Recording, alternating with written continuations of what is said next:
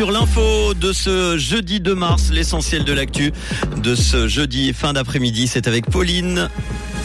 C'est Jérémy Pardon aujourd'hui. Bonsoir à tous. À Lausanne, pour la première fois, le nombre de voitures n'augmente plus. Les inquiétudes de l'association genevoise des écoles privées et une météo ensoleillée demain vendredi sur le Léman.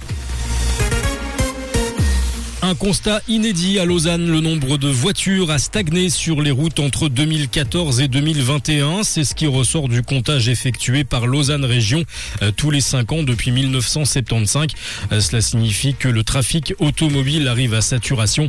Euh, ce bilan passe à la loupe les tendances en matière de mobilité dans les 37 communes de l'agglomération lausannoise. Un nombre de voitures qui n'augmente plus donc et dans le même temps un nombre d'usagers qui progresse dans les transports publics lausannois. Plus 19% en 2022 par rapport à 2021.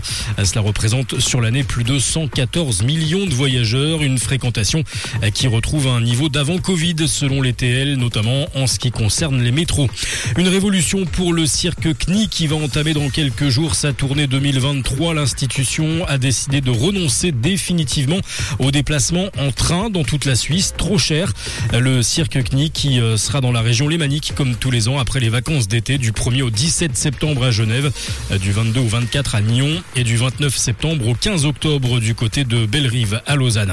L'association genevoise des écoles privées tire la sonnette d'alarme. Elle ne voit pas d'un bon oeil la réforme du règlement relatif à l'enseignement privé récemment mise en consultation euh, par le département de l'instruction publique. Réforme qui prévoit notamment euh, de changer la date de début de scolarité des enfants.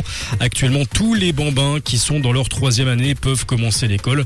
À terme, il est prévu que seuls ceux qui auront trois ans avant le 31 juillet pourront être admis. Les autres devront attendre l'année suivante. Pour le DIP, ce serait une manière d'harmoniser le système privé et le public. Face à la pénurie de médecins dans certaines régions de Suisse, le Conseil des États emboîte le pas au national. La Chambre des cantons a accepté ce jeudi la proposition qui permettra d'assouplir la règle des trois ans. Depuis le 1er janvier 2022, un médecin étranger qui veut pratiquer en Suisse doit avoir travaillé durant trois ans dans un établissement helvétique reconnu pour y suivre une formation euh, post dans le reste de l'actualité, les émissions mondiales de CO2 liées à l'énergie ont encore augmenté en 2022 de 0,9% pour atteindre un nouveau record, un niveau toutefois moins élevé que prévu grâce à l'essor des énergies et technologies vertes.